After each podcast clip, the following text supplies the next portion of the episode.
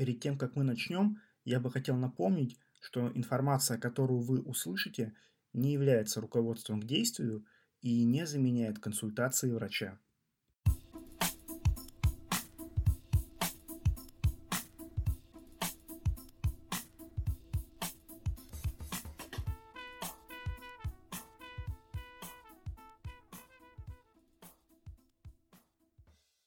Привет, друзья! С вами доктор Травкин. И сегодня мы обсудим такую тему, как возвращение депрессии или рецидив депрессии. Мне часто задают вопросы и во время консультаций, и в личные сообщения. И люди спрашивают, может ли депрессия вернуться после успешного лечения. К сожалению, да.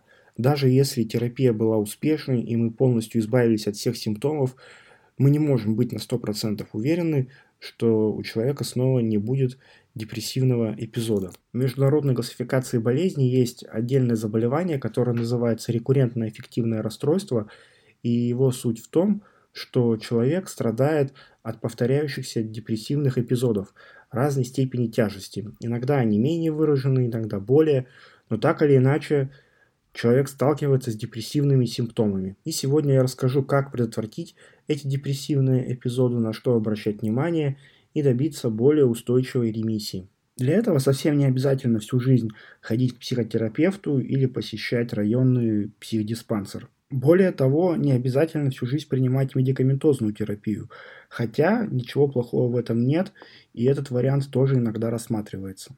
Я бы хотел рассказать вам о простых способах, лайфхаках, которые вы можете применять каждый день, чтобы улучшить свое самочувствие и не допустить возвращения депрессии. Первая моя рекомендация в таких случаях – это завести журнал или дневник. Это может быть какой-то бумажный носитель типа блокнота или ежедневника, или вы можете делать просто заметки в своем телефоне или использовать какую-то специальную программу на телефоне.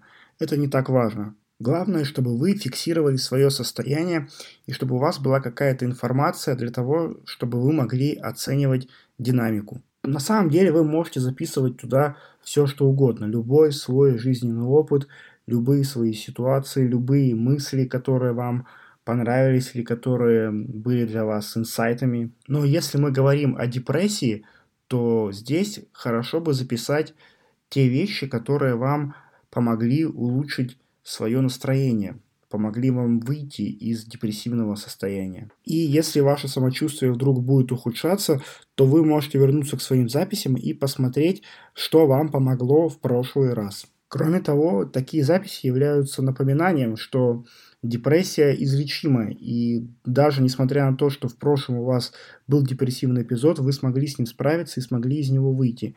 И если вдруг он снова повторится, то, скорее всего, он пройдет, потому что так было раньше. Следующий совет по предотвращению рецидива депрессии связан с другими людьми. Очень часто человек в депрессии не склонен обращаться за помощью и рассказывать о своих переживаниях ближайшему окружению. Это приводит к самоизоляции, что только ухудшает самочувствие человека.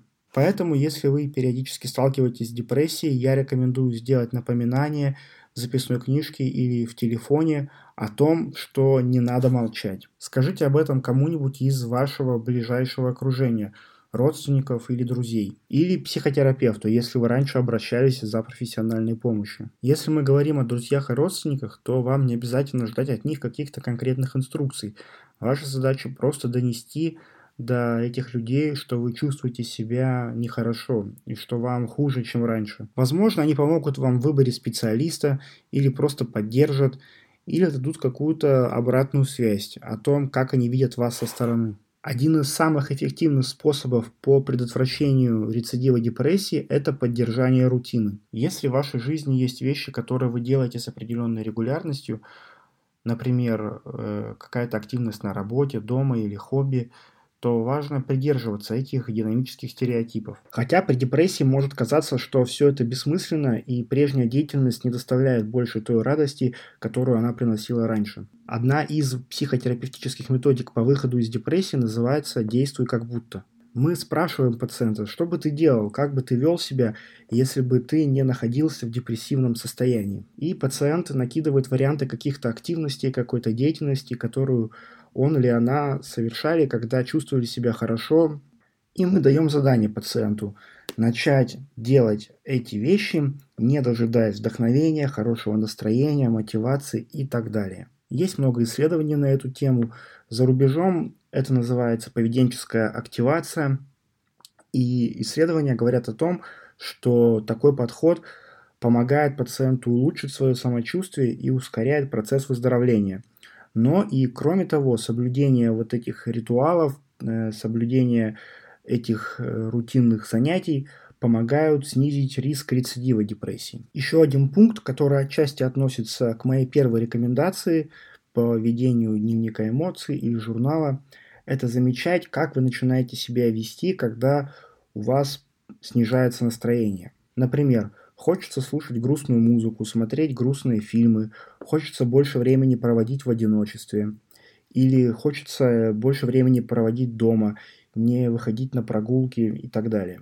Всем иногда хочется побыть одному, провести время в одиночестве, послушать любимую грустную музыку, но важно здесь не переборщить. Негативный контент и негативная информация могут повлиять на состояние людей с восприимчивой психикой. Поэтому разбавляйте его чем-то более вдохновляющим, позитивным и старайтесь соблюдать баланс. Также рекомендую освоить несколько техник из когнитивно-поведенческой психотерапии, которые связаны с выявлением когнитивных искажений, нерациональных мыслей. При депрессии актуальна так называемая депрессивная триада когнитивных искажений, которые состоят из негативного представления о себе, негативного представления о своем будущем и негативного представления о мире вокруг. При депрессии люди склонны драматизировать обстоятельства, будущее видится в черном цвете, а самооценка стремительно падает вниз.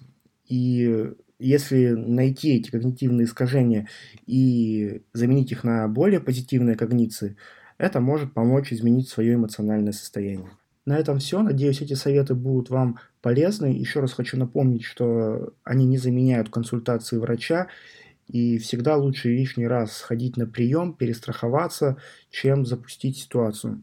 И также хочу напомнить, что депрессия – это действительно расстройство, это болезнь, и относиться к ней нужно именно как болезни, то есть не считать, что человек в депрессии просто ленивый или притворяется и на самом деле не хочет выздороветь. Это все не так.